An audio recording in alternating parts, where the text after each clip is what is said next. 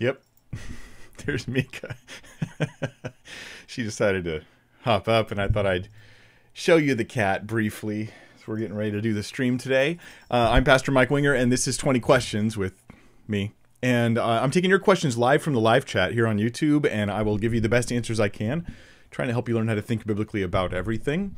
Uh, one new addition recently in the past few weeks is we have our question counter back there, so you can see what question we're on. Technically, I'm on question zero at the moment, just introducing everything. And my cat is now deciding whether she's going to ruin the live stream.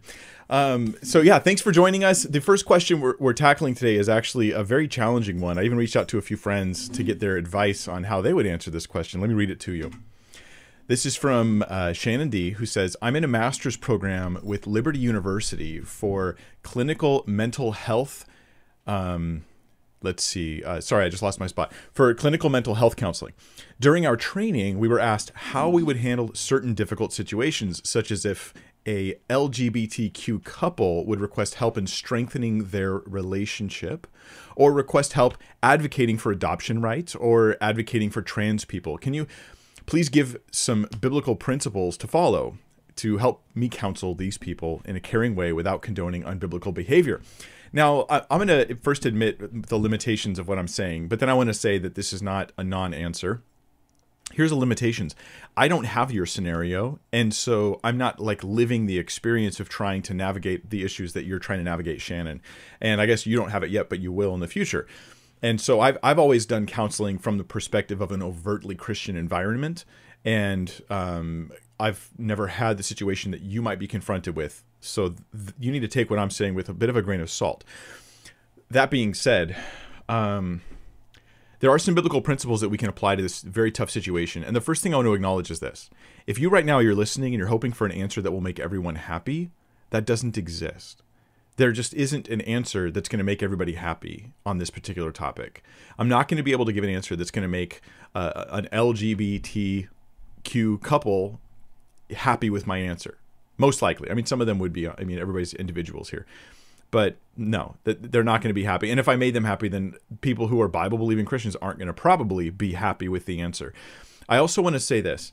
Um, what we have to avoid is, in my opinion, the trap of thinking that there's this dichotomy between caring and loving for people, caring for and loving people, versus um, telling them that something they're doing is sinful, and that that is somehow like a dichotomy. Now, I, hear me out. This this should be elementary school reasoning for us, especially as Christians. But this is this is behind as I talk to people about this type of type of an issue. This is behind a lot of their confusion. They really do think it's unloving and judgmental and rude or cruel to just tell somebody the lifestyle you're choosing to live is ungodly. But I'm going to suggest that that is a loving and caring and kind and gracious and God honoring thing to do many times. Doesn't mean you always do it or you do it with a careless attitude. I'm not saying that. I'm not talking about you're shaking your fist while you're telling them they need to repent. No, repentance is is a kind word. Biblically speaking, it's a word that invites people to change their lives, to be in line with the will of God, to bring them into the love of God, into the grace of God. But it does involve changing lives, changing your, especially changing your attitude about your lifestyle. Now, let me share with you a couple of verses that I think become bedrock for us on this issue. One is Isaiah 5:20 which says woe to those who call evil good and good evil who put darkness for light and light for darkness who put bitter for sweet and sweet for bitter. Um, you know, currently in our culture we're dealing with things on LGBTQ plus issues and these are different issues. They're not all the same issue, but they do have similar a similar common background, which is where the society is trying to tell us, not all of society, but a lot of society is trying to tell us to approve of behaviors that the Bible would, would make clear God does not approve of. Or, in other words, to call something good, which is actually evil. There we go. What are those who call evil good? Now, this is a specific woe that applied to Isaiah in their time, but but the application applies to us as well. If I say that homosexual sexual behaviors are okay, or even good or something someone should pursue, then I am woe to me. Woe to me, and woe to the people I lead astray. Proverbs talks about this as well. They suggest that um, there is the person who lies and waits for his neighbor's blood, or who who pushes his neighbor to do wicked things. The book of Proverbs alludes to this as well. And this is the danger of being the counselor who's asked to help a let's say a lesbian couple to try to better their relationship. If it's a romantic relationship, then it's a relationship that's inherently sinful because of the nature of the relationship. And to say, hey, help me do this better, it does it seems to me that it requires me to in some sense approve of the relationship or to call something good that's evil. Now woe to the couple because they're doing things in rebellion to god. Woe to me because i'm encouraging them in that rebellion at that point. Now this is where the world pushes back and says mike you're not loving them and this is where I say you're wrong. Like you're just wrong about this.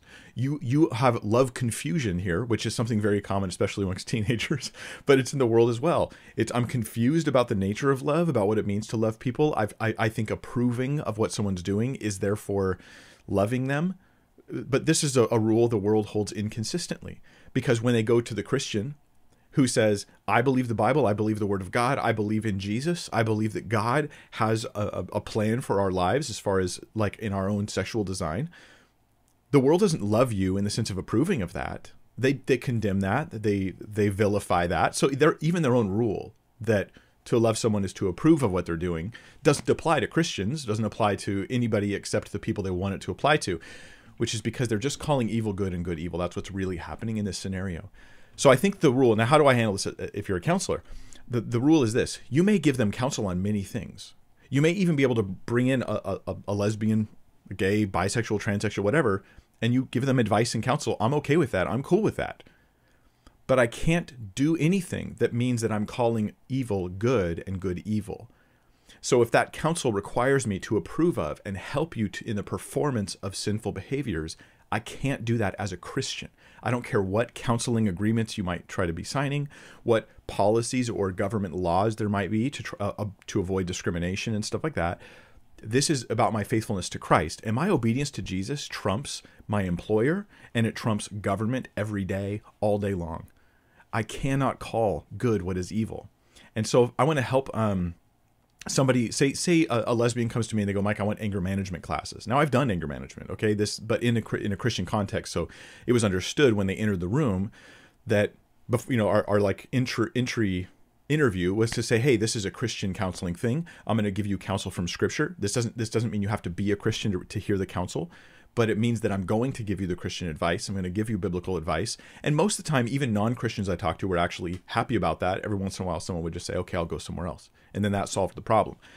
But I don't know how a Christian can be a counselor who doesn't do that, who doesn't say, if I'm going to counsel you, which means I'm going to try to help you improve your life, help you navigate your life better, right? I'm going to i'm trying to help shape the way you think about your life about what your conscience says about what's right and wrong. I'm going to help you in all these areas. Let's let's not lie and pretend counseling doesn't do that. It does that. It definitely does that. How can i not do it from a biblical perspective? I, I have to. I'm a christian. This is this is the nature of who i am. That might mean that the counseling job is is eventually off limits or at least in some scenarios to a believer the official counseling position, at least at a secular institution. It might mean that we just hold our ground and we get called into court and then we go through the court battles and we get like ADF or whoever to try to defend us in court.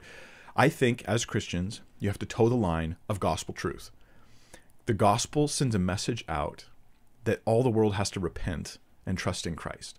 And if my job requires me to tell people, you don't have to repent, you don't need to trust in Christ, let me just help you be the best you you can be with your version of how you want to live, calling evil what you call evil, calling good what you call good, regardless of the truth, then how can I do that job as a Christian? How am I the light of the world? This is a job all Christians have to call all people to repent and trust in Christ. So I know this is not the advice that some are going to want on this on this issue. Um, and it's not going like i said it won't make everybody happy but i think it's the consistent biblical truth god commands all men everywhere to repent that includes homosexuality that includes lesbian behaviors and i'm talking about the actions not not proclivities okay you you can't uh you, you don't want to confuse the two, right? I'm not talking about identity. We're talking about behaviors. That's the Christian view on things. I'm going to approach this as a Christian. And so, yeah, I'm, I'm going to suggest you, you should turn from that behavior. Why? Because it's bad for you. Because it's bad for your relationship with God. Because it's bad for your relationship with that person. If I'm going to counsel you, I've got to give you the right advice. I got to give you true advice and good counsel and call it good what's good and evil what's evil and move forward with that. So I, I hope that helps Shannon. I know that you asked some other things in there as well. Like what about if, if someone's you know LGBT, they're asking me to advocate for adoption rights, advocate for trans people. I don't understand. I'm just going to speak honestly. I don't understand how anyone can ask you to advocate for them. That's strange, right? Like what if what if somebody came to me and they're like, Mike, You need to advocate for the porn industry and for um, for the legalization of prostitution. I'm like, no, no, I'm not going to do that. I'm not going to approve of your behaviors as a way of getting you to think I'm a nice person.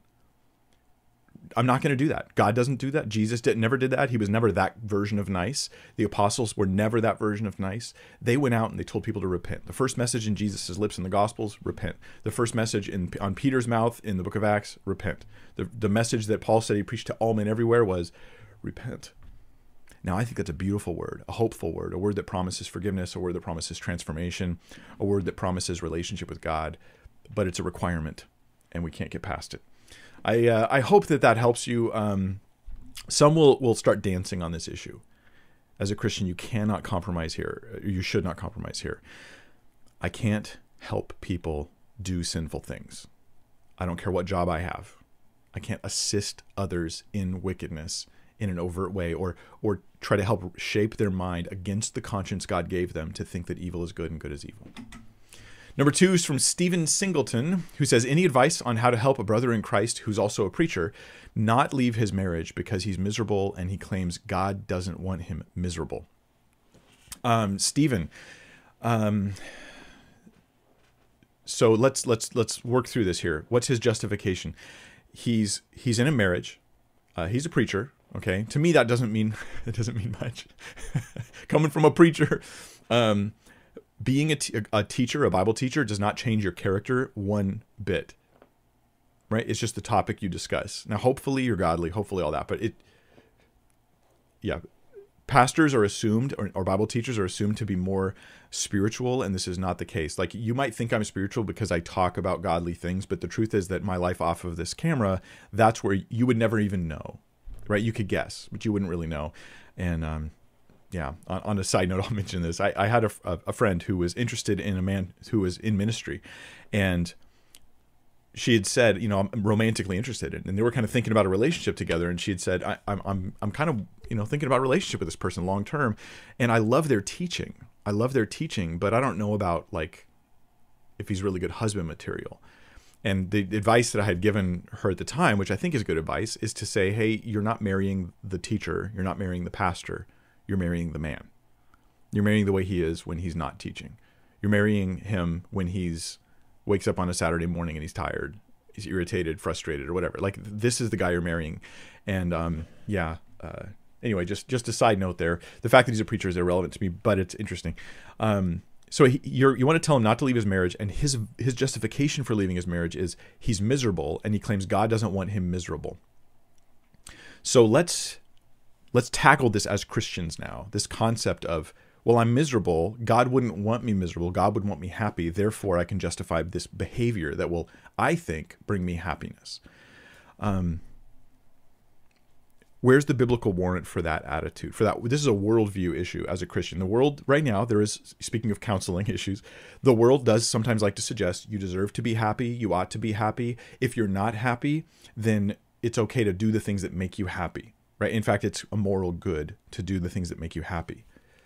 But yet when god's prophets go to the people of god he often asks them to weep and mourn to cry um, you know, in James, he's actually calling the church to repentance, and he tells them to weep and wail and mourn. Um, let me see if I can find this passage for you guys. James 4 9. Um, yeah, this is. Oh, yeah. Okay, let me read to you from James 4. This is such a good application for us for this question.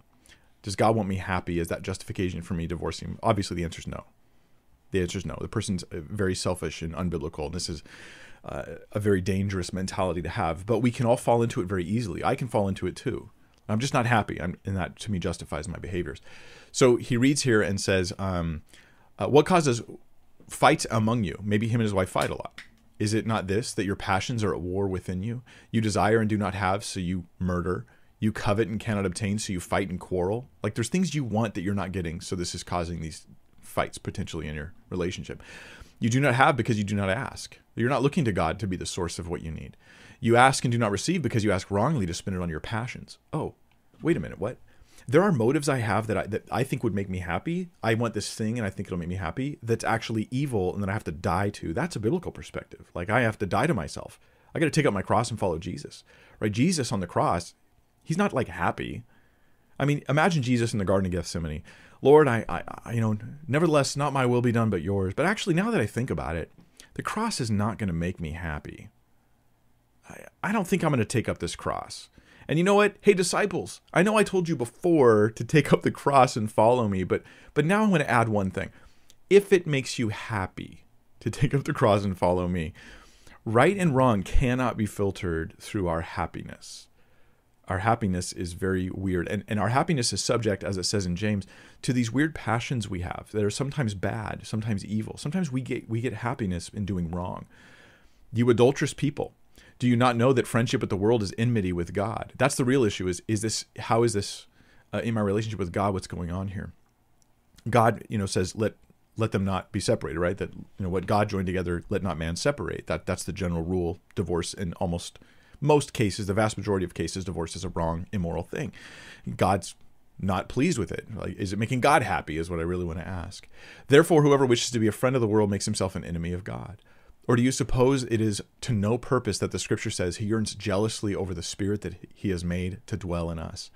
But he gives more grace. Therefore, it says, now here's the good news God opposes the proud, but gives grace to the humble.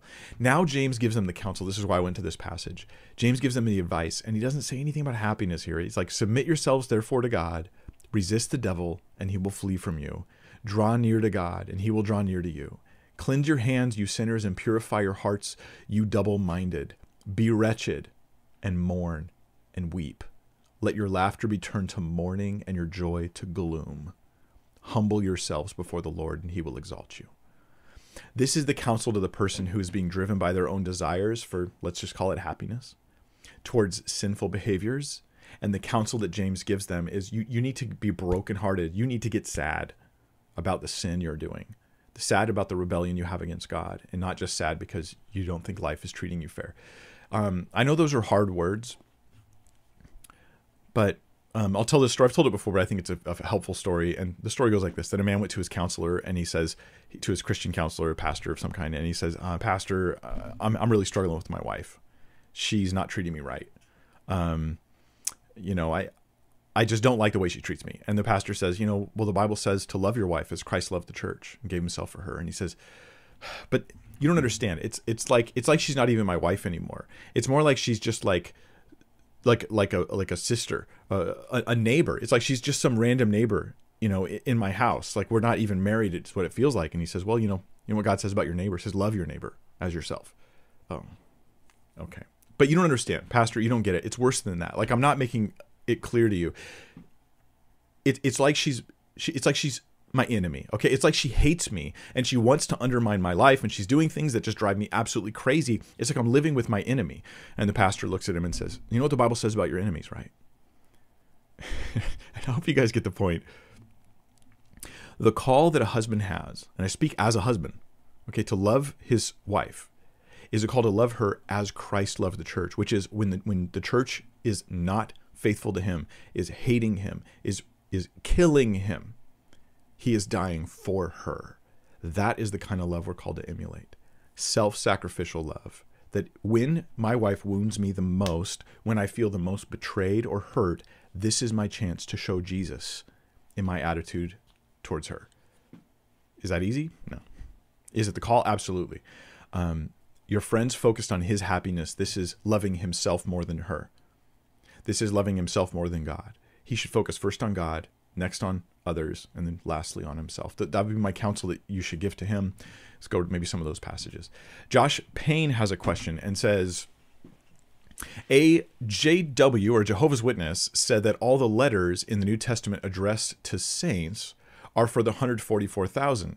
Examples Romans 1 7. How do I show that a saint is a believer and that the New Testament should be applied to everyone? Um, I've never heard that before, so let me let me just digest this for a second. The, the, is it? I don't know if it's consistent JW teaching or not because I just haven't looked into it. I guess, or maybe I've forgotten. Um, but the idea that the 144,000, every time you hear the phrase saints talked about, it's re- it's a reference to the 144,000.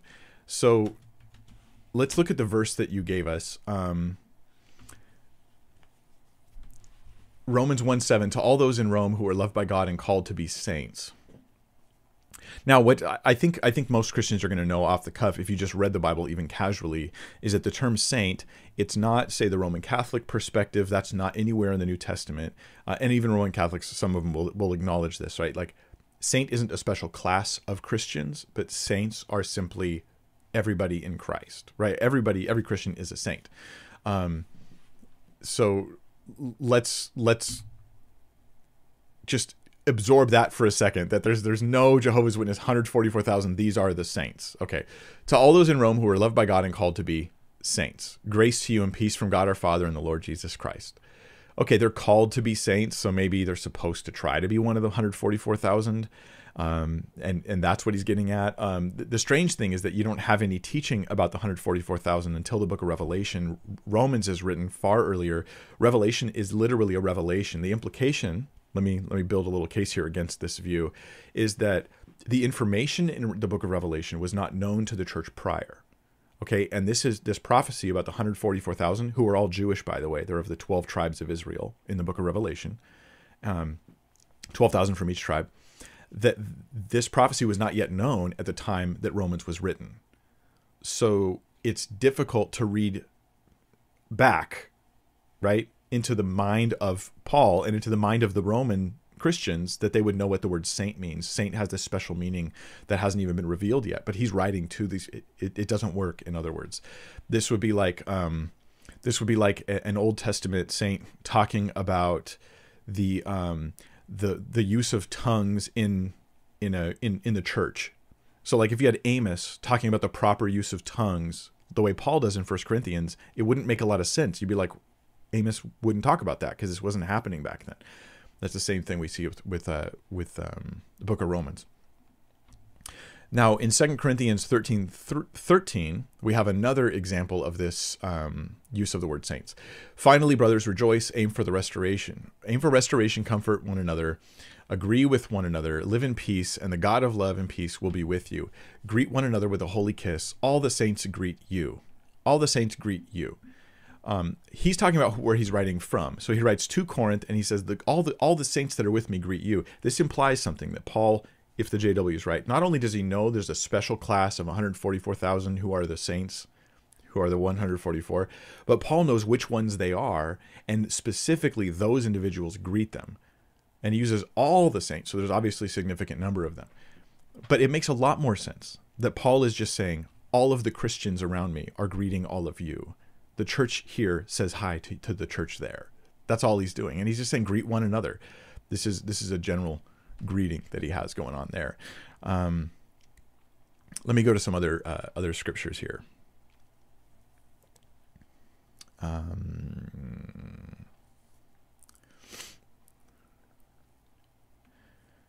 okay, um, for God is not the author of this is uh, 1 Corinthians fourteen thirty three. God's not the author of confusion, but of peace, as in all the churches of the saints. Now that's interesting because now the phrase "churches of the saints" would imply that the people who are in the churches are saints. So again, he's speaking of a term as an inclusive term. Everyone is a saint, and the word saint means holy. And Paul definitely teaches that all of us are holy. If we go to Ephesians 1, we're all holy in Christ, right? To um, I wonder if they would if they would limit the book of Ephesians to just a, a group of like I don't know a few hundred people that were alive at the time. Um, uh, but anyway, Ephesians talks about this that God has, um, we have redemption through his blood, the forgiveness of sins, according to the riches of his grace, which he made to abound toward us in all wisdom and prudence, having made known to us the mystery of his will, according to his good pleasure, which he purposed in himself, that in the dispensation of the fullness of times you might, might gather together in one all things in Christ so it's about all, us all being in Christ, both which are in heaven and which are in earth in him. In him also we've obtained an inheritance, being predestined according to the purpose of him who works all things according to the counsel of his will, that we who first trusted in Christ should be to the praise of his glory. It's just talking about people who believe in Jesus, right? Let's read on. In him you also trusted after you heard the word of the truth, the word of truth, the gospel of your salvation, in whom also having believed you were sealed with the what? The holy spirit of promise. That's what makes us saints. We have the Holy Spirit. We're made holy, who is the guarantee of our inheritance until the redemption of the purchased possession to the praise of his glory. Therefore, I also, after I heard of your faith in the Lord Jesus and your love for all the saints, he's just talking about your love for, you believe in Jesus, you love Christians. This is what First John talks about. You believe in God, you really love God, you're going to love people, his children in particular, which are all saints. I do not cease to give thanks for you. And then he goes on to suggest more. Um, that you may know what is the hope of his calling, what are the riches of the glory of his inheritance in the saints, and what is the exceeding greatness of his power toward us who believe. None of this makes any sense if you think that um, that uh, the word saint refers to 144,000. So um, I hope some of those things help. You could just look up the word saint in the rest of Scripture, and you're going to see over and over and over again. It just refers to those who are called or chosen by God. Right? This is the idea. They're not the 144,000. It's really JW teaching is so it's so foreign to the New Testament. Uh, New Creation has a question Does modalism lead to other fallacies? If someone believes in Christ, except they don't believe the, that the Father, Son, and Holy Spirit are each distinct, could their salvation be in jeopardy? Um, so, the nature of modalism, and I feel like I'd want to just ponder this question for a few minutes. So, I'll give you a couple thoughts off the cuff. Again, my answers aren't uh, I'm not preparing these answers. I'm giving you hopefully some wisdom to the best of my ability. Um, but if I was to prepare all my answers, I would do one of these every two months. Um, and so we do more. But uh, but here's some thoughts. Right, modalism. Um, the idea is that the the Father, the Son, and the Spirit are one person. The that God the Father is like one sort of way God presents Himself and then he presents himself as God the Son, he presents himself as God the Spirit, but they're they're not three different persons. So modalism, that's why we use the word mode. It's like God is in different modes, so he sort of changes. Um, it's kind of like if I go and talk to my mom right now, I'm presenting myself as her son, and then I go and I talk to like my boss, I'm his employee, and then maybe I talk to my employee and I'm their boss. There's three different sort of modes, but only one person. Uh, one of the uh, problems with this, probably the biggest problem with this, is this is inconsistent with what Scripture clearly teaches about God. So I'm definitely denying biblical teaching if I deny the personhood of the Son, the personhood of the Spirit, that that the Father, the Son, and the Spirit are not the same person. That there's a personhood going on there. Now, will it lead to other heresies? Um, I, I imagine it would. The, t- our doctrine tends to come in forms.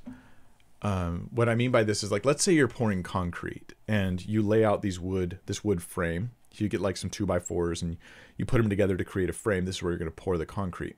Now, if one of them is a little short, what you'll find is that the other angles are going to be off as well. So because one's short, the angle's a little greater than 90 degrees. Well, that will cause the angle on the other side, the next corner, to be less than 90 degrees, which will cause the other angle to be greater. And now you have like this this shifted form. This is what happens with doctrine. When we get one thing off, it tends to impact and affect us in other areas as well. Um, so you're going to have issues with um, uh, things like trying to suggest what is going on when Jesus is talking to the Father. What is happening there, right? Like, how much is Jesus actually God? Jesus seems to be a different person than the father here. But if you try to take away that personhood and just then was he really God with us? Uh, anyway, I I think I need to spend more time on this to answer your question in more detail. Um, maybe you should Google it. um, I would I would suspect modalism will lead to other heresy type things. But I will say this that, and I know this is going to sound weird, you guys, but of the wrong views to have about God, modalism is like the less harmful right? Because if you actually deny the deity of Christ, you actually deny his deity entirely. That's different. Like I think you you are outside the gospel. Now, um, you maybe might be ignorant of who Jesus is. Maybe you've believed in Jesus. You know he died and rose again. You're, you don't really know whether he's he's God or not because it's never occurred to you because you're just a noob Christian. I, I think that's acceptable. Okay, you're just ignorant of certain theology, but to deny his deity, that's that's much worse. And so this this would be something we see in Jehovah's Witness teaching, um, in other other teachings as well. So that's more significant. Modalism seems like a lot of people ignorantly fall into modalism because they just don't know what words to use to talk about the doctrine of the Trinity. And I would want to have grace on people who are just working through it and trying to understand it and just kind of ignorant. And that's understandable. It can be tough to wrap your head around it. And so I try to be gracious to people on that issue. Uh, number five, Wadawas has a question. A friend was sexually abused by her family. I'm so sorry to hear that.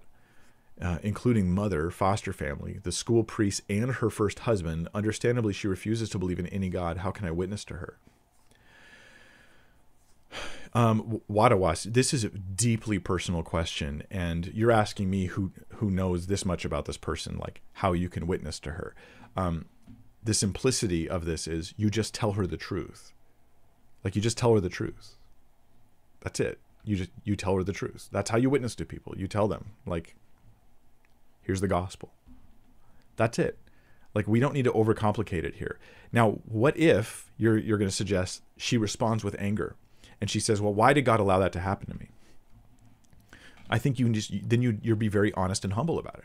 I don't know. I don't know.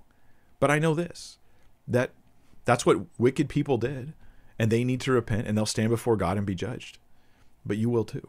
And you need Jesus Christ.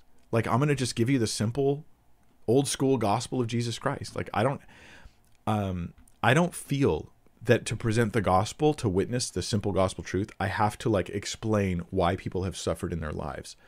And if you take that burden on yourself, like I have to explain your suffering to you before I can tell you about Jesus and how he's the solution to that suffering, that's going to be a burden that you're probably not going to be able to shoulder. Because what you're really trying to do is bring people to an emotional place. You're emotionally overwhelmed with what you've gone through. I'm supposed to fix that before you come to Christ. Like, dude, you need to come to Jesus. That is the fix. That is the solution. This is the help that you need. Um, I think that that we, you just witness to them, and you don't worry too much about fixing everything they think about God or fixing everything they think about their past. Um, yeah, God would never do that. God hates that. God forbids that. God judges those who do it. These are good truths that I would want to share with them, but then I would just tell them the gospel. Uh, no more questions, you guys. Just before we go to number six, we're, we're full up on questions. I really hope that these things are helpful. I'm touching on things that I know are deeply emotional, but sometimes when we're when we're touching things that are deeply emotional, what we don't need is a deeply emotional like cry fest in response to that.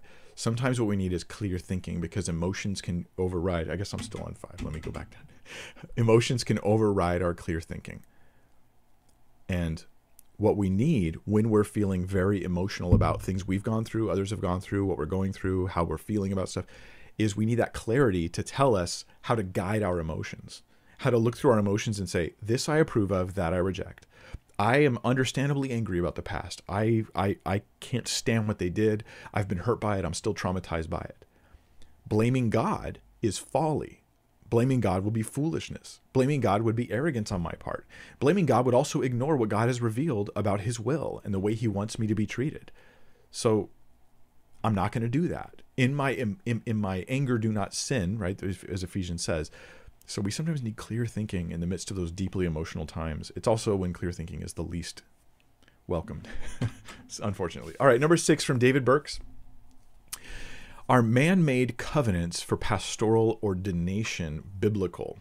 Specifically, covenants binding oneself to denominational doctrines and principles. The Salvation Army requires this for their pastors. Okay, so I'm not going to, and Salvation Army is, is a whole church group. I, I, I don't know, I wasn't aware of that before.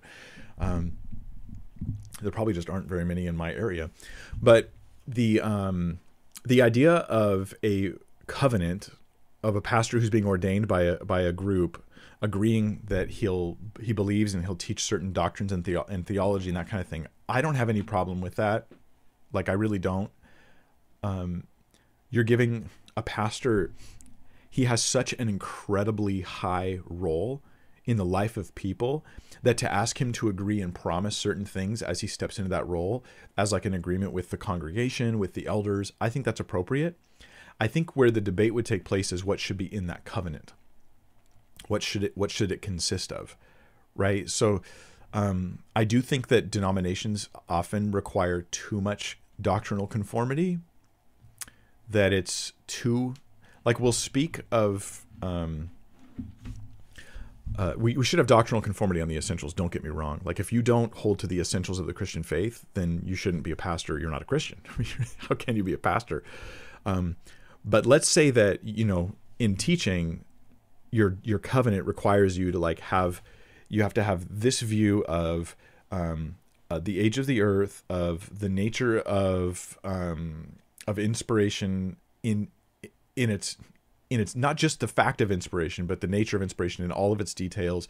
You have to have our view of the book of Revelation and how to interpret eschatology. You have to have our view of uh, women in leadership or in ministry, our view of the appropriate roles of of of family, you know that kind of thing. You have to have our view of, the filioque statement uh, between the Eastern and Western divide. You have to have our perspective on every single little thing.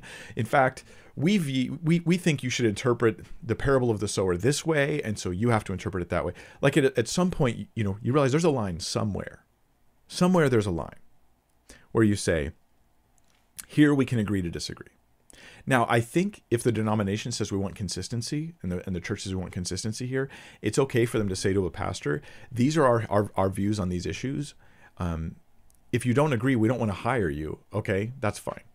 They can do that. Or they could perhaps say, can we be gracious on this topic so that we will be open to different people who have different views? Let's say infant baptism. I have a view of infant baptism. I don't think that it's required. I don't think it's taught, and I don't think it's exampled in the in the scripture. Okay, but but if I was co-pastoring a church with a pastor who believed it, I would think the best way for us to handle this is that we could both teach our views and ask the church to be gracious to each other on this topic.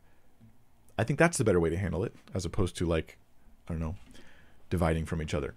Um, so the the the cons- what consists in the covenant to me that's interesting, um, and that's important.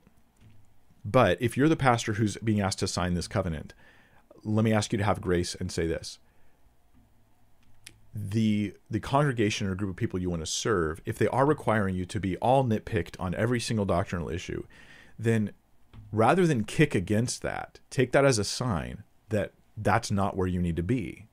Right? Like realize that this is not a good fit. If that's if that's the situation and you feel like you can't fit into that, then be gracious and strive for unity by not creating the division of accepting that job and signing something you don't believe.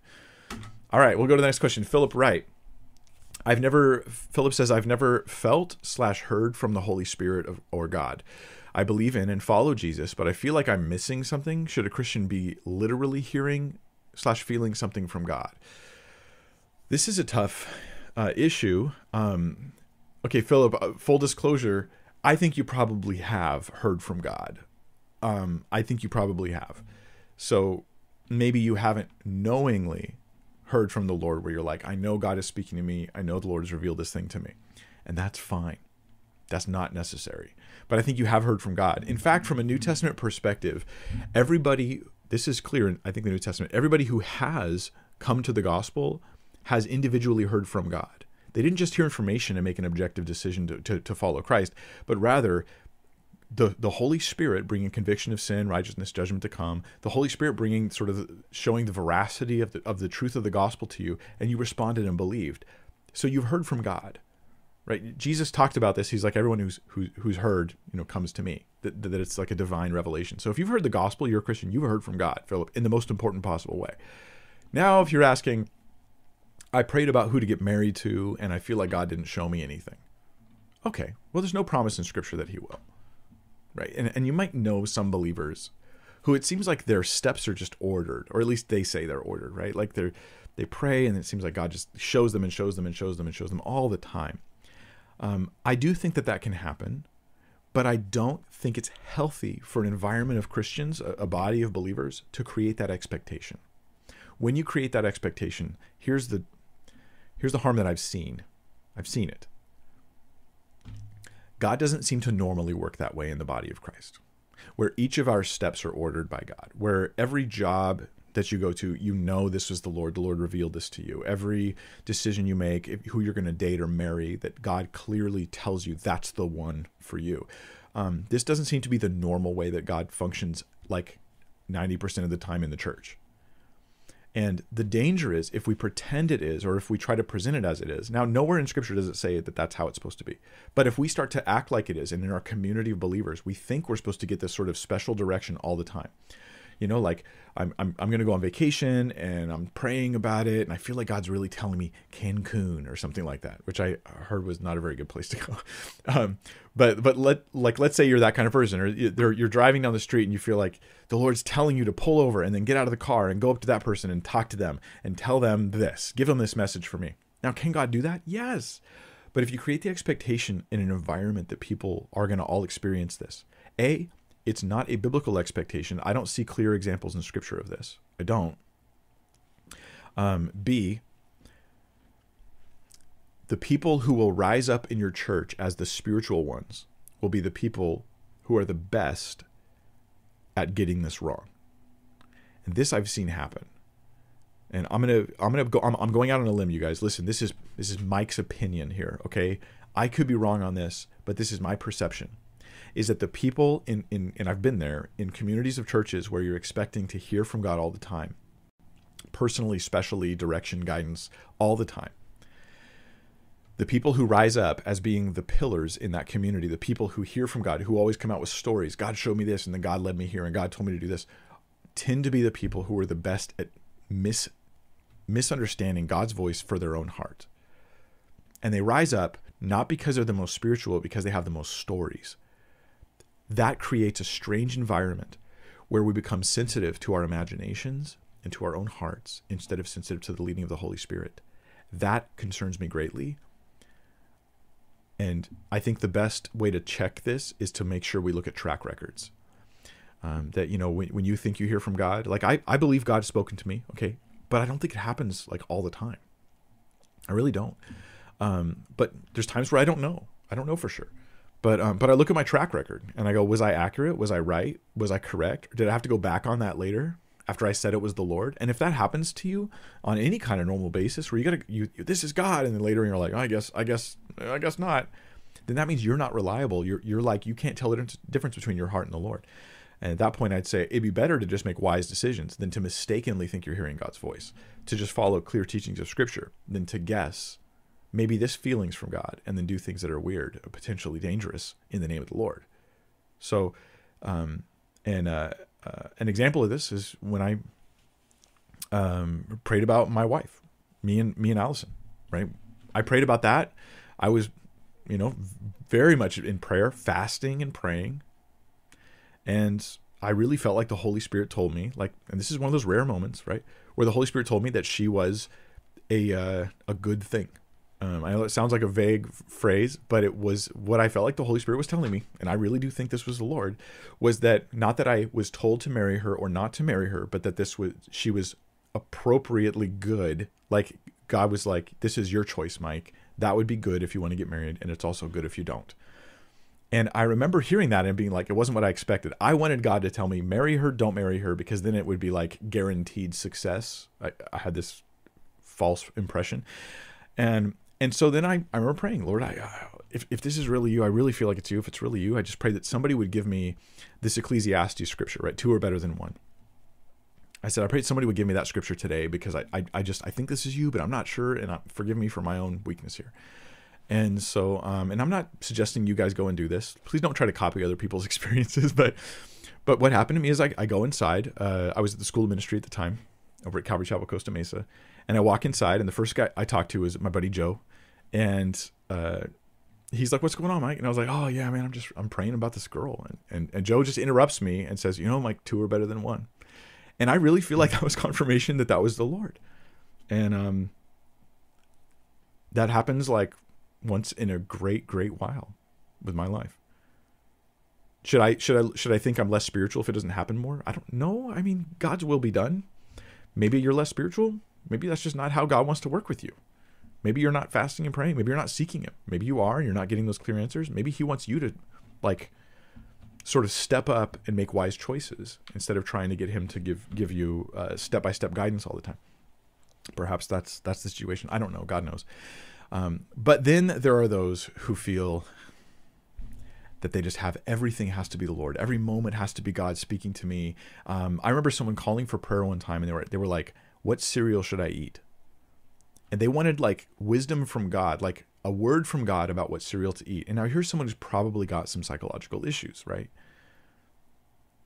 I, my buddy Jaime, uh, he he prayed for about his wife, and he prayed and prayed and prayed, and he fasted and prayed, and he tells me like, I just have nothing from the Lord.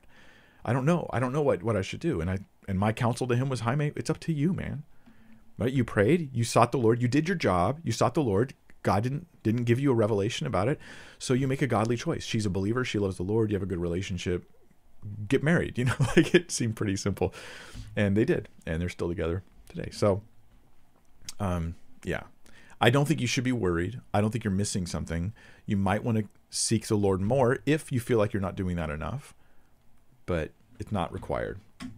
All right, number eight, Jordan Bolden says, What are your thoughts on the overcomers mentioned by Jesus in Revelation 3, verses 5 through 12? The overcomers. Uh, would you consider these to be believers in general, or a specific group of believers, or some other group? And I'll admit that I actually, I feel sometimes I'm like on the fence on this particular question. So let's read, read the passage, um, and here, here, there's two letters that, that are one is to Sardis and the other one is to Philadelphia. Okay, so I'm going to read both of them. We'll read verse uh, 1 through 12 here. Uh, and to the angel of the church in Sardis, write. And this is this is what Jesus is saying to send to this church, this message. These things says he who has the seven spirits of God and the seven stars. I know your works that you have a name that you are alive, but you're dead. Okay. They're they're like a dead church. Be watchful and strengthen the things which remain that are ready to die. Okay, so they're mostly dead, right? I like the analogy of the um, Princess Bride. Oh, it's mostly dead. Uh, for I have not found your works perfect before God, or complete or mature.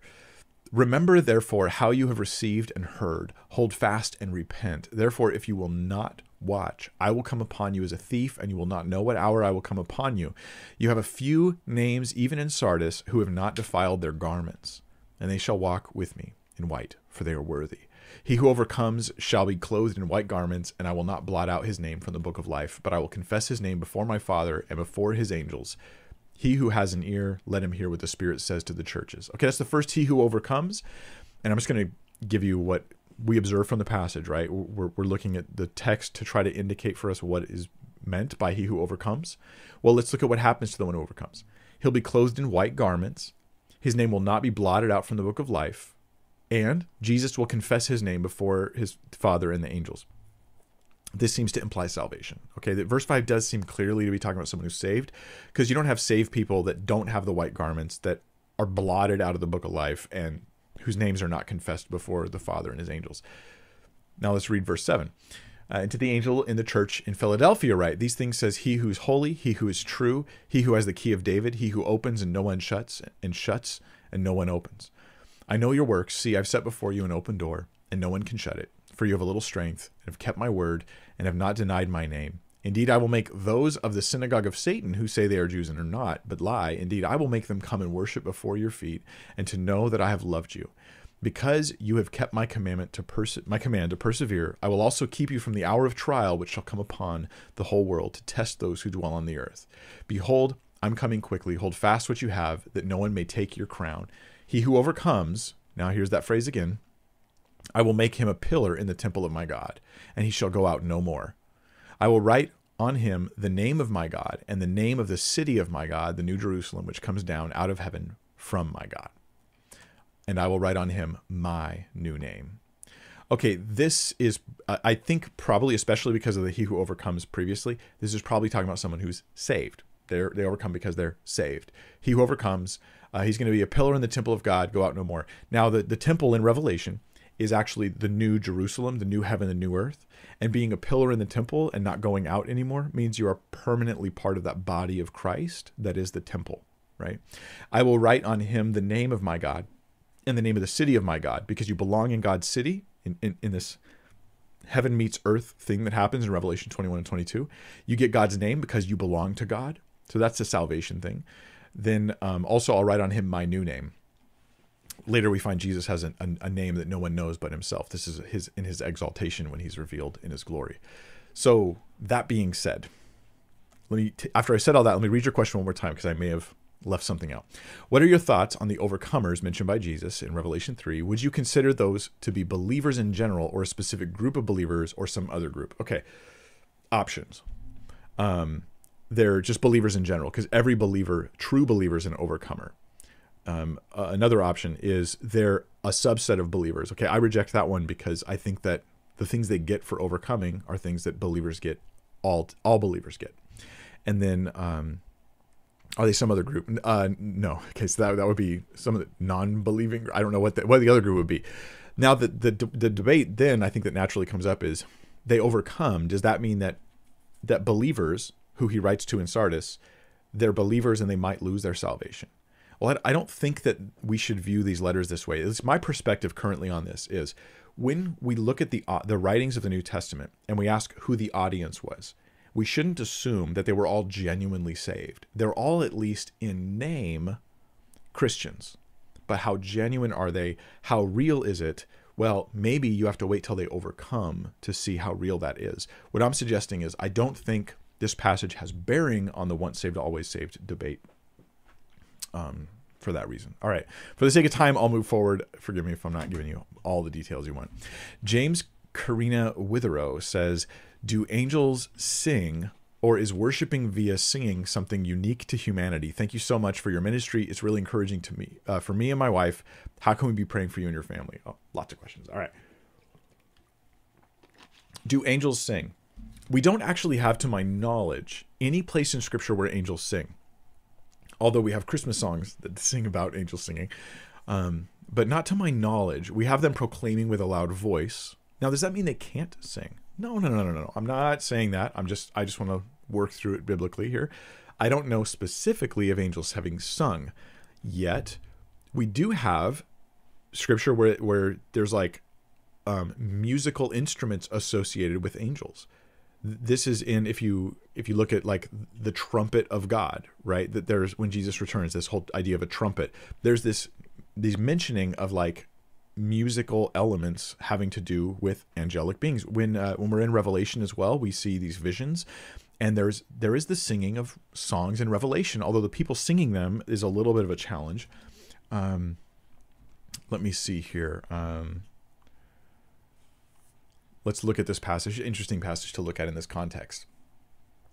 When he'd taken the scroll, the four living creatures, okay, four living creatures, and 24 elders fell down before the Lamb, each having a harp and golden bowls full of incense, which are the prayers of the saints. Now, does this mean that like there literally are these 24 elders? They're literally. I think this is a vision. I don't think. I think this is something he's seeing for his benefit. But it is interesting that they're seeing these living creatures, 24 elders. They're doing something musical together, um, which are the prayers of the saints, and they sang a new song. Now there's the singing of a song, and was that were the four living creatures, which seem to be like some type of angelic being. There's different kinds of angels, it seems in Scripture. Well, they they seem to be singing too right? They sing a new song. Possibly it's them singing or is it just the 24 elders? They're certainly participating in something musical. You are worthy to take the scroll and to open its seals for you were slain and have redeemed us to god by your blood out of every tribe and tongue and people and nation and have made us kings and priests to our god and we shall reign on the earth. Now the song itself seems to be talking about believers so you might say well only the ones that were singing were the um were the were the were the humans, right? The saved humans. He says, Then I looked and I heard the voice of many angels around the throne, the living creatures, and the elders, and the number of them was 10,000 times 10,000 and thousands of thousands. Okay, now we definitely have to say the living creatures, angels are involved in this. Okay, they're involved, and they say, doesn't say sing, say with a loud voice, with a loud voice, Worthy is the Lamb who was slain to receive power and riches and wisdom and strength and honor and glory and blessing. Um, so th- there's an interesting um, uh, thing. You you could see how you could kind of go back and forth, but let me just do some normal human reasoning now. Um, they can talk, they can speak loudly, they participate in things that are something like singing, right? They participate participate in some fashion while singing is taking place. It's strange to think that they have vocalization skills but couldn't sing. That would seem an arbitrary limit to put on them. They can vocalize, they can make noise, but they can't sing. That would seem strange. So that being said, yeah, I, I wouldn't be surprised at all to hear angelic music um, I guess that's it. That's all I got to say. All right, let's go to number 10. Uh, Anita Watch says, um, you can get a watch. You get one on Amazon. Uh, it's probably not what your name means. I heard there are more proofs that Jesus is real, a real person, than there are for people like King Tut, etc. Is this true? If so, is there somewhere I can go to find those proofs? Um, yeah, there's actually a lot of different works. Um, okay, so one of the quotes that you could give, I think it was Gerd Ludemann who said there was, um, it, it it's a solid fact of history that. In fact, let me give you some. If I can find really quick my notes on this if I can find my notes on this, I can give you guys some actual quotes real quick that might you might find helpful. So um, let me go into my notes. This is this is going to take just a moment. You can skip ahead if you like. And, and by the way, there's there should be timestamps in all of the um, the videos after like a couple hours after this li- live stream's over we'll put timestamps so you can bounce around to exactly the questions that are most interesting to you i do this every friday and hope that um, it's a great blessing to you, actually. Okay, so let me talk not just about Jesus. Okay, some skeptics will push back on this and they'll say, oh, well, sure, in the first century, some Jew named Jesus existed, which is another way of saying nothing, right? Because Jesus is actually a very common name, Yeshua, in the first century. But we're talking about like the biblical Jesus. Like, does the Jesus the Bible's talking about, did he exist? Well, not only did he exist, but here are some specific references to suggest that he very much existed. In fact, it's part of what historians sometimes call our historical bedrock. Like these are facts known past doubting. There is no reason to doubt the existence of Jesus and that it's specifically the Jesus that the Bible talks about. That doesn't mean historians all agree that everything the Bible says about Jesus happened. Of course, they don't all agree on this. There's all kinds of issues going on there that aren't just about history, but are also spiritual issues. But um, but here's a few things, three, just three things. Actually, I can give you 12 things that are historical bedrock, but here's three things that are historical bedrock about Jesus. Jesus really existed, right? He died by crucifixion under Pontius Pilate. He died by crucifixion. Shortly after his death, the disciples had experiences that led them to believe and proclaim that Jesus had been resurrected and had appeared to them. That's considered historical bedrock. The disciples had some kind of experience they that caused them to believe Jesus had actually appeared to them and was alive. Um, and then three, within a few years after Jesus' death, Paul converted after experiencing what he interpreted as a post resurrection appearance of Jesus to him. That those are just historical facts. Let me quote to you a little bit of resources, historical sources on the death of Jesus by crucifixion. Tacitus, writing in about 109 AD, 109 AD, we're talking pretty close to the time of Jesus. He's not a Christian, right? But he writes this in his in his annals. Um, 15.44 if you want to look it up. He says Nero fastened the guilt of the burning of Rome and inflicted the most exquisite tortures on a class hated for their abominations called Christians by the populace. Christus, from whom the name had its origin, suffered the extreme penalty that would be crucifixion. They didn't like using the phrase crucifixion, they would say extreme penalty sometimes. During the reign of Tiberius, at the hands of one of our proc- procurators, Pontius Pilate, uh, which is he he was killed by um, the uh, uh, by by the Roman governor Pontius Pilate. Lucian of Samosata in the second century, he says, "The Christians, you know, worship a man to this day, the distinguished personage who introduced their novel rites and was crucified on that account. This is not a Christian." And he writes in the second century about the crucifixion of Jesus. Josephus, the majority of scholars would would agree that Josephus, what he says about this is accurate right? Um, that Jesus did in fact die under Pontius Pilate. This is like not really debated. Mara bar Serapion, in a letter to his son from prison, sometime between 73 and 200 AD, this is another random guy writing a letter to his son. He writes out, "What advantage did the Jews gain from executing their wise king? It was just after their, that that their kingdom was abolished." Um, he writes about Jesus being crucified uh, or executed, and connects it to the destruction of Jerusalem, which is really interesting. Uh, there's other less useful sources, like in the Talmud. Then we have Christian sources. In every undisputed letter of Paul, that's in Romans, 1 Corinthians, 2 Corinthians, Galatians, Philippians, 1 Thessalonians, in other writings which are from Paul, Colossians, 2 Timothy, and specifically the phrases crucifixion or cross appear in multiple writings from Paul. Paul is a first century source, no matter what else you want to call him. There's there's tons of other arguments I can give for this as well, but this is why there's just scholarly consensus. So let me quote to you some scholars. This is um, uh, McIntyre. Um, he says the following: Even those scholars and critics who've been moved to depart from almost everything else within the historical context of Christ's presence on earth have found it impossible to think away the factuality of the death of Christ uh, atheist Gerd Ludemann says Jesus' death as a consequence of crucifixion is indisputable. Jewish scholar um, who leans atheist, Geza Vermes, says the passion of Jesus is part of history.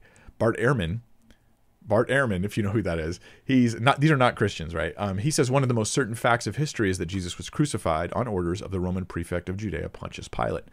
I mean, I could just I could just go on and on reading quotes from people, but you could look up some of my some of my stuff on Mike Winger, Resurrection of Jesus, and you can find all kinds of other resources there, and you can check it out. There's a short book you might be interested in. Um,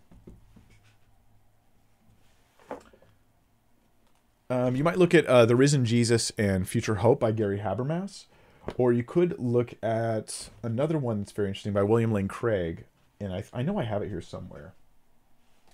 Yeah, and it's real short, real short, simple read. This one I might recommend to you is The Son Rises Historical Evidence for the Resurrection of Jesus, William Lane Craig. What I'm suggesting is that proving that Jesus just existed is far too easy of a task. it's just, it's already done and over. What I would be more interested in doing is demonstrating to people the resurrection of Christ. And doing that through historical evidence is actually a very wonderful and powerful argument for the truth of Christianity. All right, Warehouse SK, what would you say to the brethren that suggest that Satan is not actually a being? People argue that the Old Testament doesn't describe him as a singular being, but something of the human mind. Um, so I would disagree with that on the Old Testament, but let me just grant, let's just grant that the Old Testament describes him as being something of the human mind, whatever that means. What about the New Testament? If the New Testament is God's word, then it may reveal more information to us about the nature of Satan and it certainly gives us a lot of details. Satan is definitely seen as a personal being with agendas and with an individual fate coming in the future. He is the adversary, that's true, but he's not just the adversary. When you take the whole Bible, right, when you do systematic theology, when you take all of Scripture, Satan's absolutely a personal being. Now, you could say, uh, perhaps, and I'm not, I'm not going to, I'm just going to grant it for the sake of argument. You want to say, um, in the Old Testament, as we don't have the full revelation yet, Satan is sometimes just like an adversary. Like maybe as you read Genesis, you don't know who the serpent being is. It's a, still a question mark. But when you get to Revelation, you know that he's the serpent of old. Satan is identified as the serpent of old, right? The deceiver, the one who ultimately deceived Eve, is what's implied. So yeah, Satan is a personal being. Um, Satan entered Judas. This isn't like a generic adversary entered Judas. Like, what does that mean? So once you pull the whole counsel of God's word, the idea that Satan is less than a literal being, it just doesn't hold water at all. What we do sometimes, though, with theology is what's called biblical theology. Um, I like the phrase biblical theology, and I even think it's a very valuable study, but it can be limited. It's where you take a text of the Bible, like let's say Genesis, and you ask, what does, say, Genesis teach us about Satan? And you limit what you will believe like the Bible's affirming about Satan to just what Genesis says about Satan. And you can even sometimes take these books of the Bible and put them against each other. I think that this is a denial of inspiration. God inspired scriptures, so what Genesis reveals is part of the whole story God is telling that takes us all the way to Revelation. And so when I get the full revelation of God's word, I have things like the doctrine of the Trinity, I have things like Satan as a personal being, and uh, who was the one tempting Eve in the garden.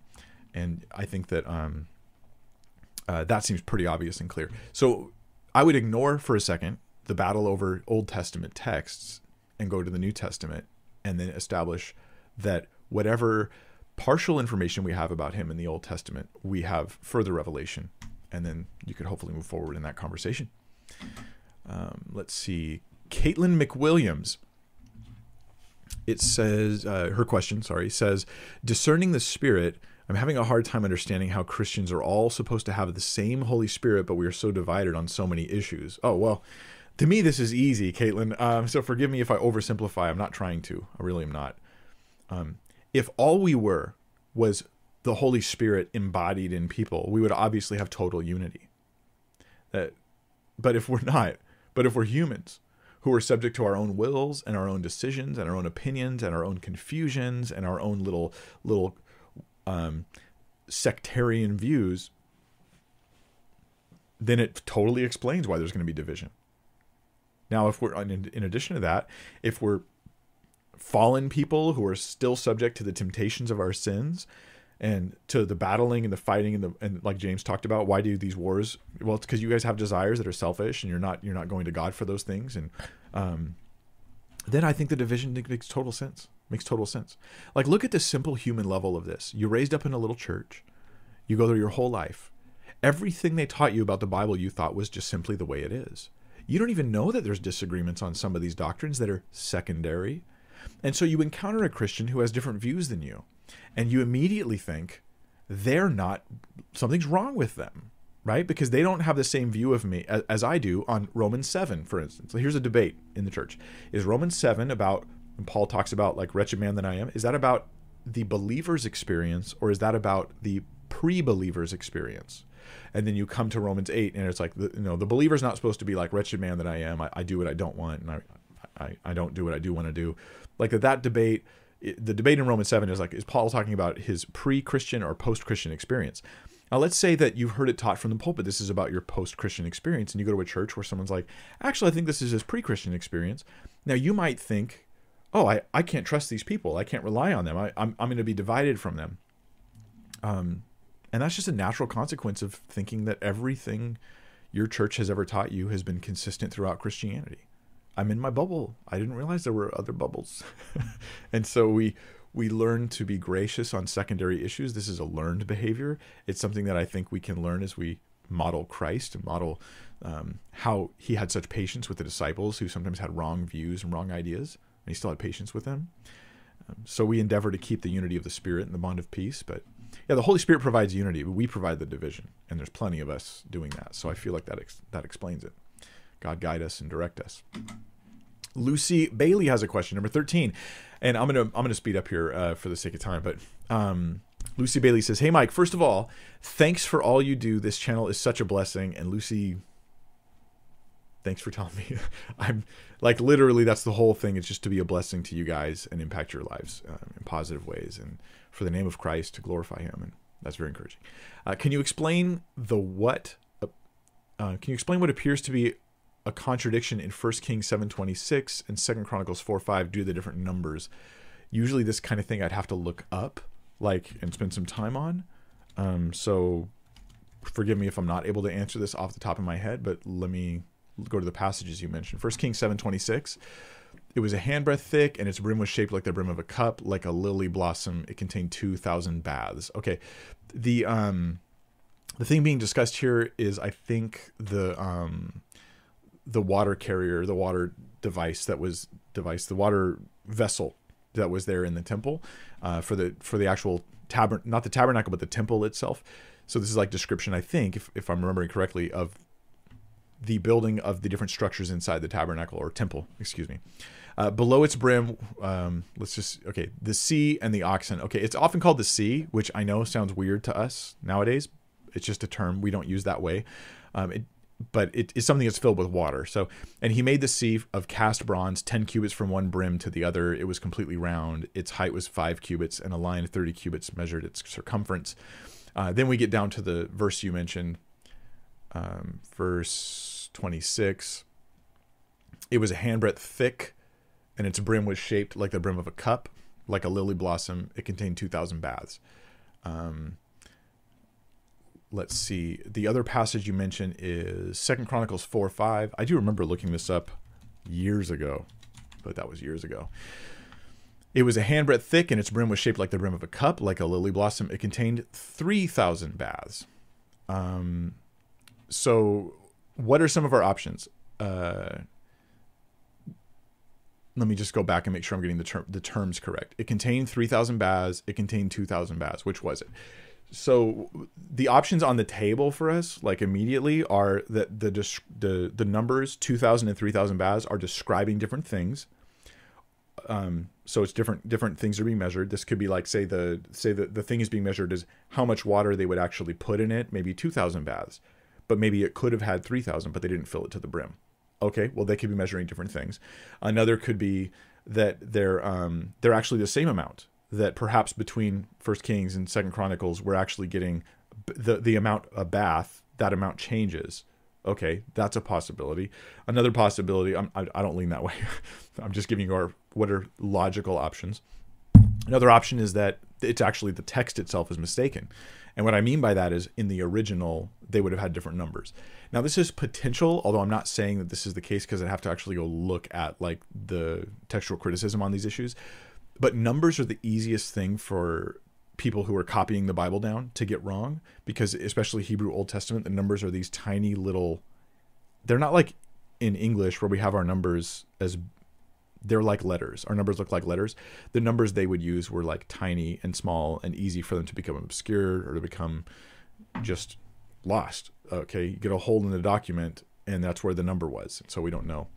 So those are options. I don't know what the right answer is here. I remember looking at it years ago. Can't remember now what the right answer or what the most likely answer was. So forgive me for not being able to help you out there off the top of my head, Lucy. Um, I would recommend uh, check out maybe GotQuestions. They're a great resource, you guys. I think a lot of their articles and stuff are very helpful, very useful, and very good. And um, can I tell you something though, Lucy, on a more personal note? I used to be really bugged when I would find these things. This is why I would always, every time, I'd stop and go look it up and go research it and figure out the answers. And I would be going back and forth discussing, usually with non believers, about supposed errors in the Bible. And I would give good answers, at least I thought good answers, right? And then they would just ask another question and ignore me, usually. Um, but it doesn't bother me that much anymore. And one of the reasons is A, I have gotten good answers to so many hard questions that it's raised my general confidence and trust that I'm sure there's a legitimate answer, even if I don't know it off the top of my head. So it's like the the track record of reliability that Scripture has has given me greater confidence, and I hope that you'll come to that point. If you, if you are maybe starting out, any of you out there, you're starting out doing apologetic stuff, and something freaks you out, and then you get you dig and you dig and you get an answer and like ah oh. and then something freaks you out and you get you dig and you get an answer ah oh. it's like how many times does this have to happen before you start to just raise your trust in the word of god um, but another reason is this. I don't think the truth of christianity depends on me being able to reconcile these two verses. Now i do think they're reconcilable i believe that the word of god is inerrant. But i think this. I think that this is not like okay there are people who literally think if they can't find an answer to First Kings 726 and Second Chronicles 4 5 that therefore like they're atheists now that is one of the and forgive me you guys that is one of the most foolish things ever but it really is something that I once probably would have entertained right if the bible's not true then just I throw it all out all of it's gone and the inerrancy of scripture is not is not the bedrock foundation for the truth of the gospel of Christ. And if you realize this, you can calm down a little bit.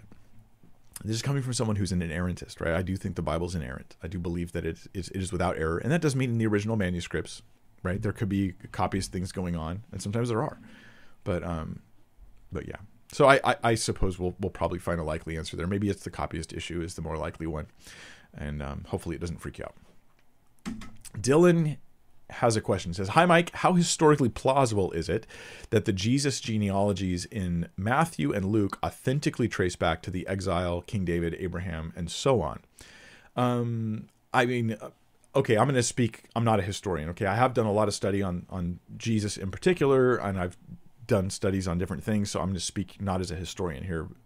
And that that question, how historically plausible is it? Let me just throw in a few thoughts for you here, Dylan. One is. Um, if inspiration is true, it makes it incredibly historically plausible.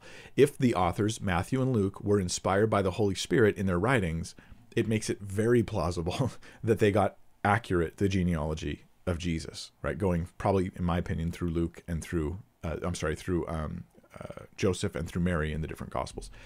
Um, that is actually kind of important because we live in a real world, and in the real world, God either did or did not inspire the Bible. If he didn't inspire it, that would lower your confidence in the text. If he did inspire it, that would raise your confidence in the text. So that's pretty big deal. That's a pretty big deal. Now, I think you can show inspiration through um, prophecy and connecting the unity of the Bible, those two different issues, like prophecy and fulfillment, as well as the unity of Scripture, like Jesus in the Old Testament type stuff. And when you show this, that builds a case that Matthew and Luke are accurate in their genealogies because it supports the, the inspiration of Scripture. Um, now, aside from that issue, which is a huge issue, which is probably the central issue we're dealing with here, is inspiration. Um, when it comes to inerrancy, that's inspiration is what influences my view on inerrancy. That's a primary thing there. Um, and it's true, either God did or didn't inspire. If he did inspire, this should affect the way we approach Scripture. And to pretend otherwise is, I think, unwise. Now, um, historically speaking, were the Jews interested in their genealogies? Yeah, yeah. Were they? Oh, they most certainly were. Now, after the destruction of the temple and that that all that horror that happened, it was a lot harder for Jews to track their genealogies. That's true. But this is before that event. This is many years before that event. So historically, are they able to trace their genealogies? Are they able to, to walk them back? And then the, the the individuals that they have that they're walking them back through are actually people in the Old Testament. So how likely is it that in the family of Abraham, right? We already have like from from Adam to Abraham, more than that, from Adam to David, we have the genealogy of Jesus in the Old Testament. If Jesus is the son of David, we've already got a bunch of these names we can fill in automatically. Right? So this is not something they had to like remember exactly. They could just know it's David is the common denominator there. Now, from David down to current families in, in Jerusalem, would they want to track their records to know their genealogy of how they connect with King David, how they're part of the Davidic dynasty? Very likely. This seems very likely. And so I think that this adds more plausibility to it. Number 15, Andrew says, as a side B, celibate, same sex attracted Christian, I don't know what you mean by side B, so forgive me for that. That terminology doesn't ring a bell to me. Um, but you say, as a side B, celibate, same sex attracted Christian, do you believe God can change my attraction to eventually marry a woman? Andrew, I believe he can in the sense that I believe God can do anything. Do I expect him to do it is, a, is, is to me a more important question. And the answer is no, I don't expect him to. I don't expect him not to. Like, I'm not like, God would never do that for you, Andrew. It's just, I have no promise in Scripture that God will do that for you. So, how can I ask you to, to have that expectation that God will do that for you? And I think Christians, our message to people who are dealing with same-sex attraction and and this includes you know Christians you have same-sex attraction. The biblical message to you the biblical message to you is not that you have to fix your desires so they're all pointed in the right direction. The answer to you is to resist desires that are pointed in the wrong direction and to do good things instead. Now marriage is not a necessity as a christian. Marriage relationships, romantic relationships, I should say, are not a necessity as a Christian. This is really weird because in, in Jesus' culture, catch how weird this is. Listen to this, Andrew. I hope this sinks in for, for you, for everybody. In Jesus' culture and time, it was weird if you didn't want to get married. Like that was considered strange. Now, to the Jews, this was because they had a religious mandate. They, and this is in the rabbinic writings, they believed that they had an obligation to be fruitful and multiply, to continue to have kids. And so there was discussion over over a, a, over permission for divorce if a person was unable to have kids after 10 years you guys should you guys can get divorced. Because they had this they in other words they thought having kids was important enough to break up a marriage. Now jesus did not agree with that. I'm talking about their religious culture. Jesus gives us a different story. In the roman culture it was also considered very important to have kids but not just for religious reasons, for government reasons. The government would even, there were times where the government would require a widow, if she was young enough, to remarry within two years. The Roman government, because they wanted you to have more Roman kids so they could have more Roman military, so they could have the power to continue to dominate the world. So that's the culture Jesus grows up in. In the Roman and the Jewish world, having kids is considered very important, and therefore relationships are pushed. Now, when Jesus gives his instruction on divorce, and he says, no divorce except for adultery. Now, I think that there can be extreme ex- examples, and I, in my whole series on marriage and divorce, I talk about this in detail. You guys can just Google that if you want to see my three-hour teaching on the topic. But when Jesus gives this instruction, the disciples are like, "That's really tough. That's you're making this really hard, Jesus. It's better to just not get married."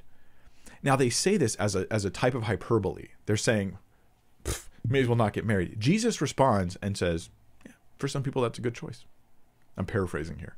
But he's like, yeah, some people, that's exactly what they're going to do. If you can take it, go ahead and do it.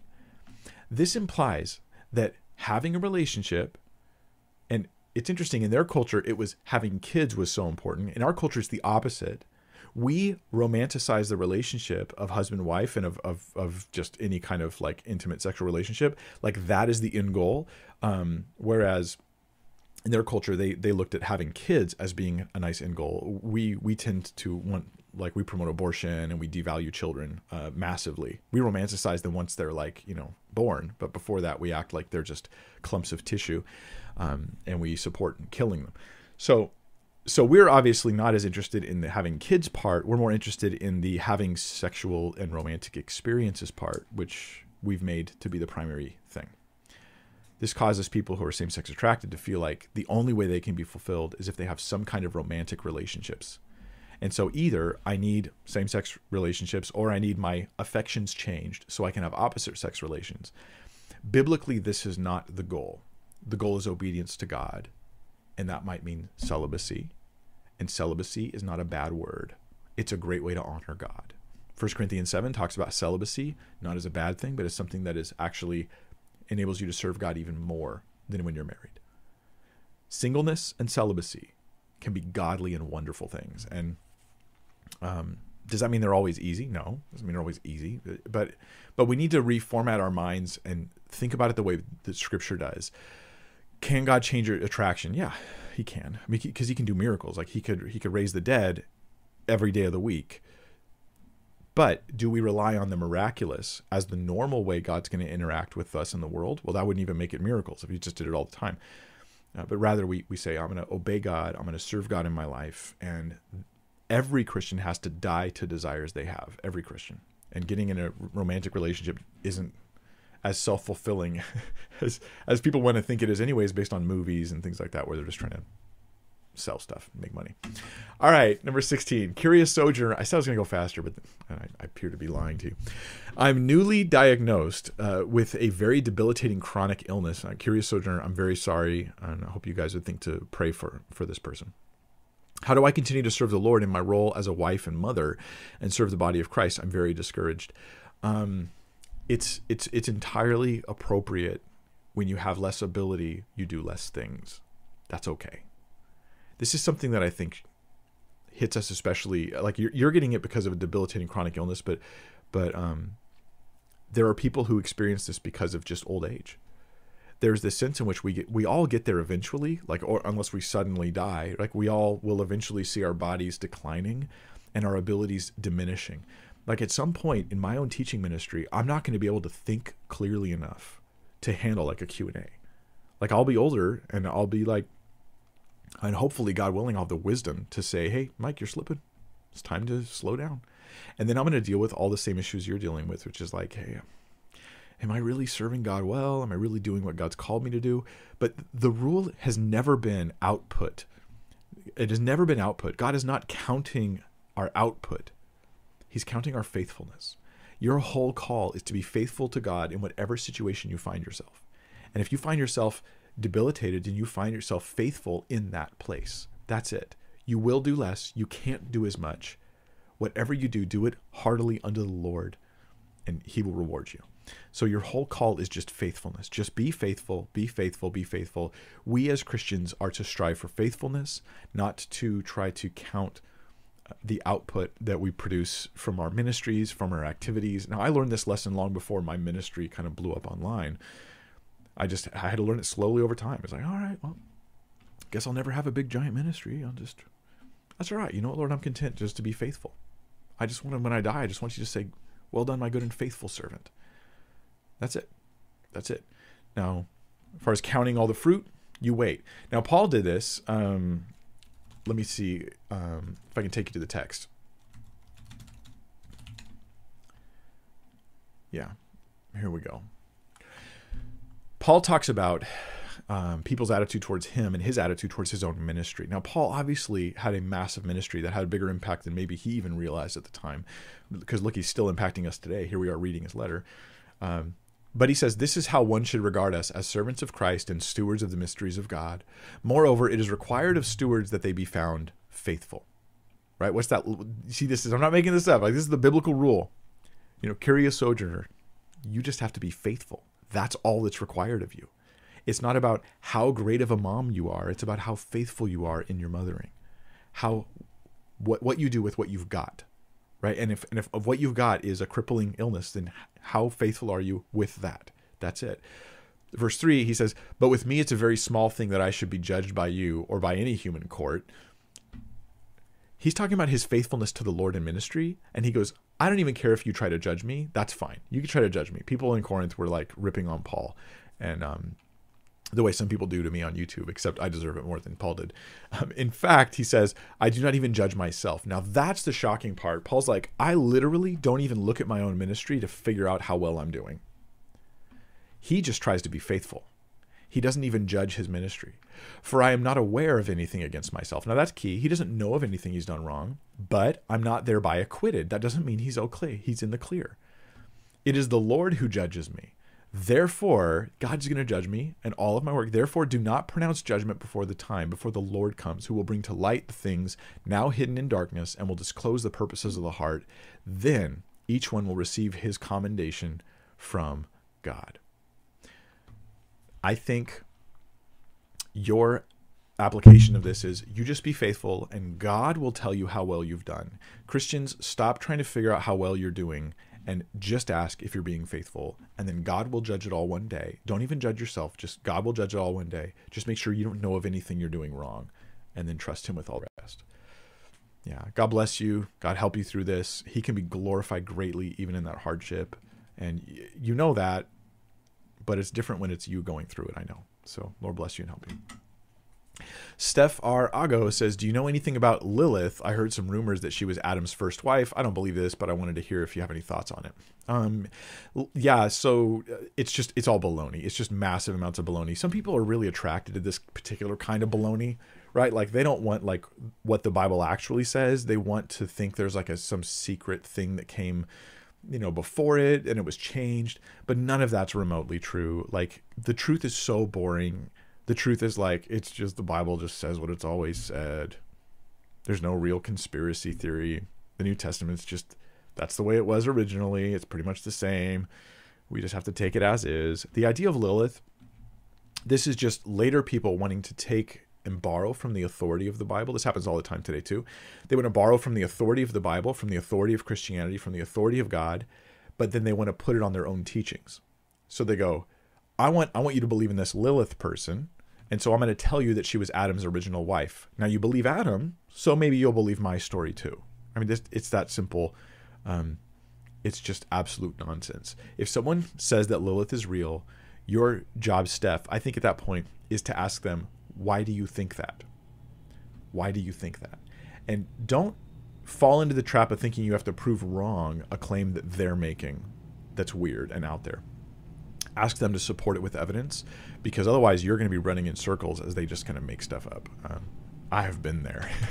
Number 18, two Messianic Jews says, Why do you think Jesus appealed to his death and resurrection as his messianic sign in Matthew 12, 39 to 40? All right, let's look at this. Matthew 12, verses 39 and 40. But he answered them, Okay, well, let me back up just a little bit. Some of the scribes and Pharisees answered him, saying, Teacher, we wish to see a sign from you. Okay, here's the context. I'm just going to give you the spoiler alert now. Um, in my view, the context is this Jesus has already done a great number of signs, which these same scribes and Pharisees have rejected. They've rejected numerous miraculous signs that Jesus has shown. And now they, standing in front of him, ask for another sign. Um, this is the person who's rejecting God's revelation and asking God to give him a miracle, which they would probably never believe anyways. And these guys don't, because when Jesus does miracles and they're aware of it, they still don't believe it. They go, oh, he does it by the power of Satan, right? There's a heart issue going on here. Jesus responds, He answered them, An evil and adulterous generation seeks for a sign. In context, because they've already received a bunch of signs and they ignored it. John the Baptist went before, preaching that Christ was the one to come. Jesus, he went out in the power of the Spirit. He cast out demons. He, he healed the sick. He even raised dead, the dead. His disciples went out in his name and did the same things. And they're still rejecting him and saying, Show us a sign, prove it. So that's why they're evil and adulterous. They rejected the signs they had.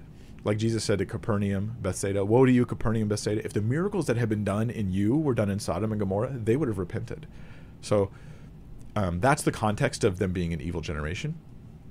So his response No sign will be given it except the sign of the prophet Jonah. You're going to get one last sign. This is this is your ultimate sign. And in context, this is the sign that if you reject it, that's it. You've rejected you've rejected the truth of God. For just as Jonah was three days and three nights in the belly of a great fish, so the Son of Man will be three days three days and three nights in the heart of the earth. And the the uh, the idea here is the death and resurrection of Christ.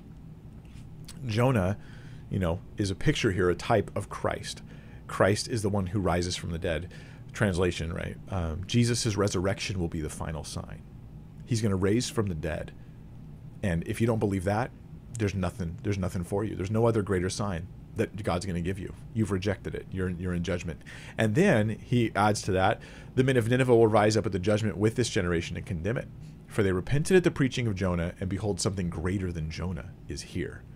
He's ultimately talking about himself. So yeah, you guys are on the hook. You ask for a sign. I'll give you one more sign.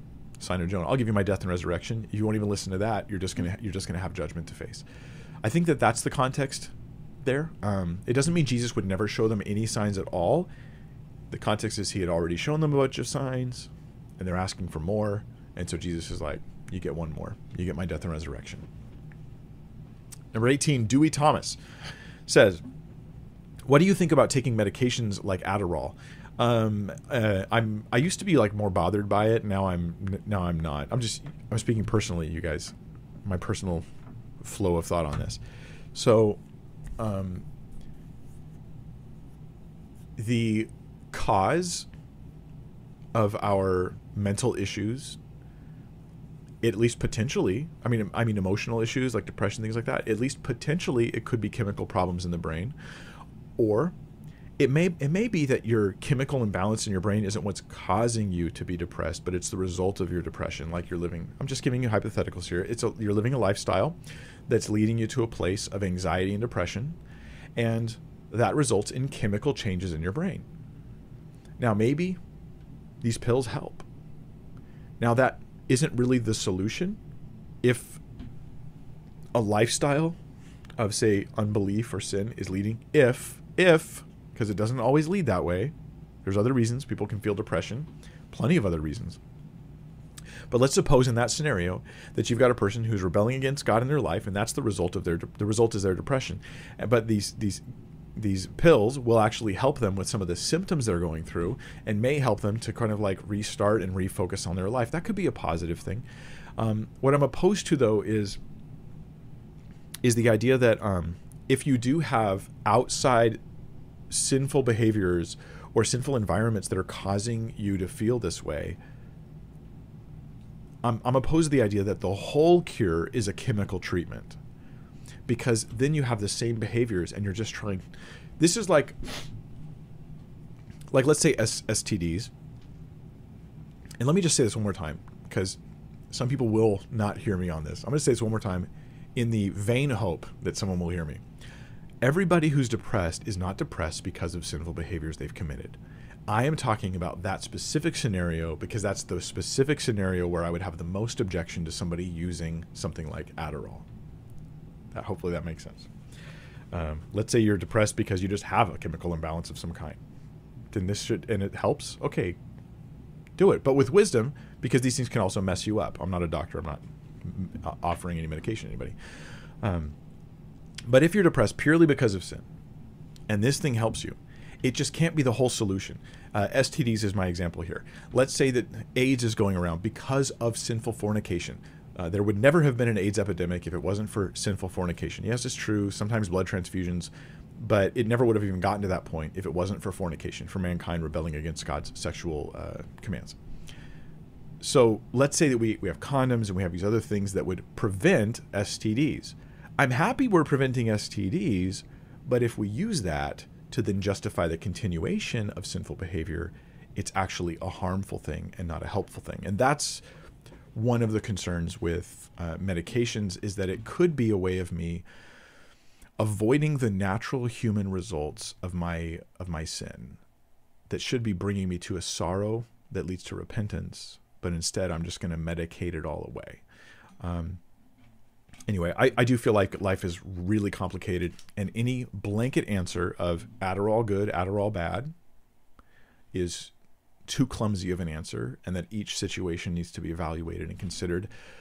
My main concern as a pastor, as a Christian, is that somebody's actual life is going to be consistent with um, with the gospel of Christ, with the calling of God in their life, and that they're not living sinful lives and then just trying to get along as best they can as they continue in their sin. But then that's not really about medication. That's about something else.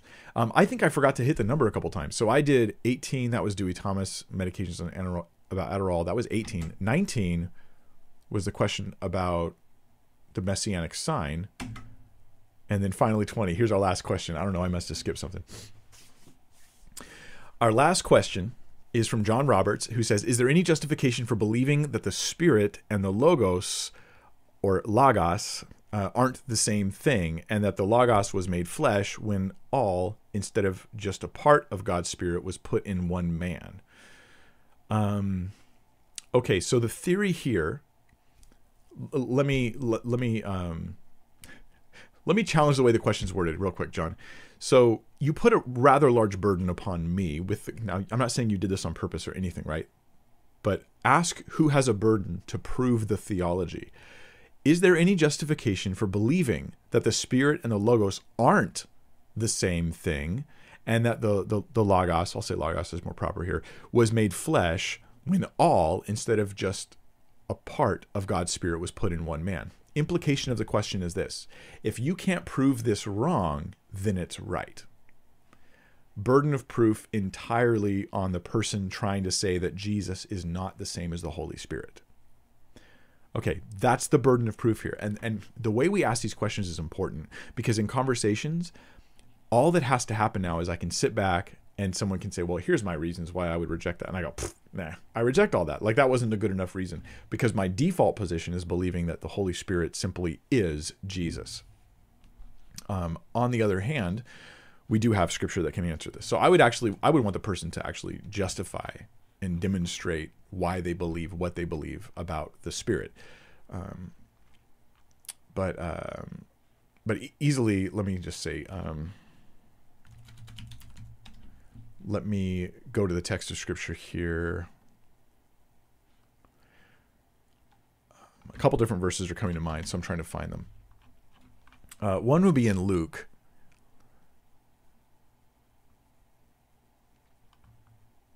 And this this has to do with Jesus and the nature of of the relationship with the Holy Spirit, right? So the angel answered her, "The Holy Spirit will come upon you." This is speaking to Mary. Um, and the power of the Most High will overshadow you. Therefore, the child to be born will be called Holy, the Son of God. So the Holy Spirit is active in the birth of Christ, like in, in his conception, I should say. Uh, it's a it's a miracle. There's nothing weird going on there for those who might have perverted minds. Um, and behold, your relative Elizabeth, in her old age, has also conceived a son, and this is the sixth month with her who is called barren. For nothing will be impossible with God. And Mary said, uh, Behold, I'm the servant of the Lord. Let it be to me according to your word. So what we have with Jesus initially is that there's already the work of the Holy Spirit.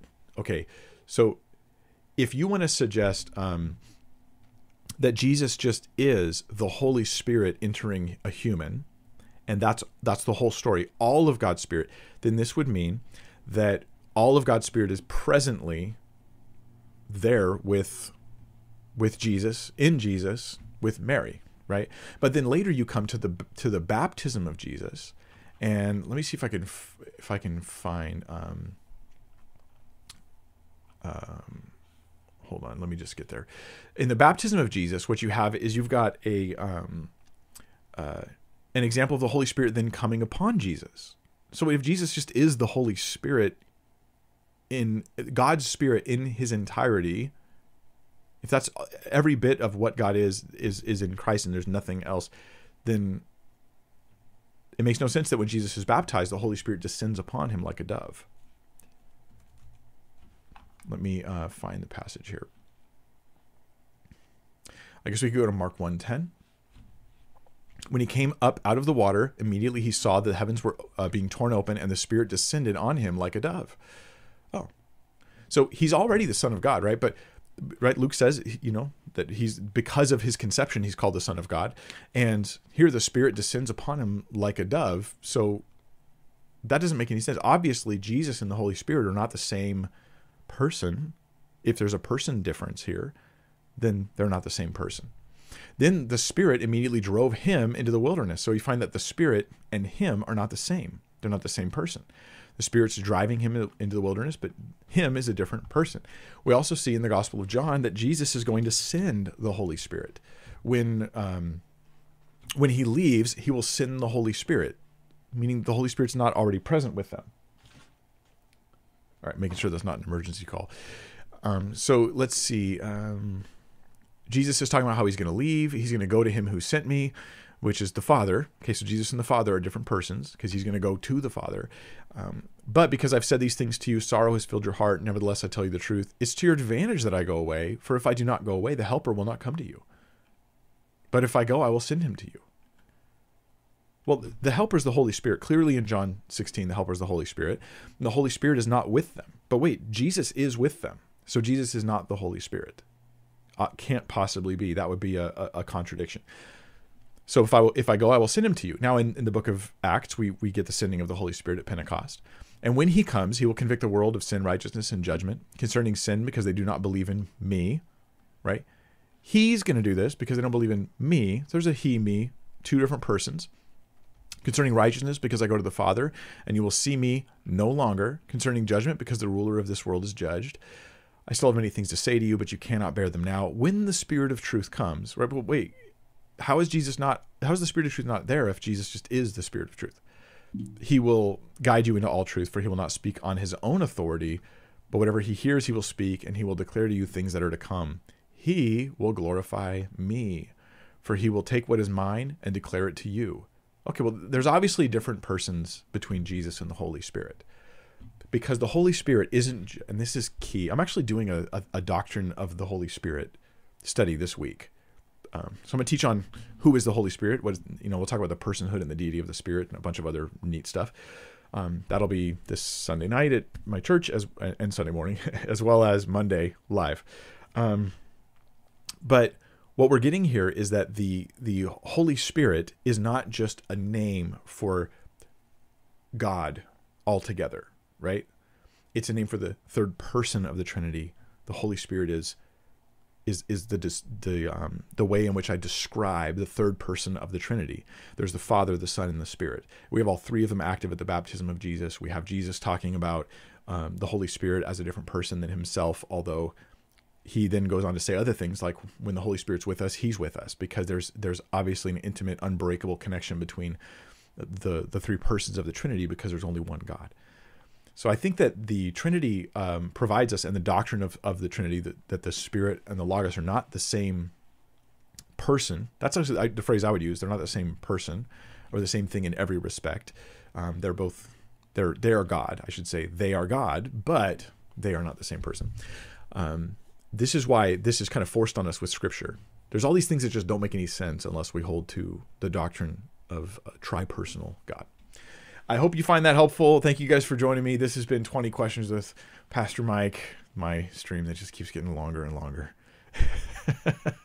and uh, um, yeah, that's about it. So I will see you guys um, Monday at 1 p.m. That's the next time I plan on going live.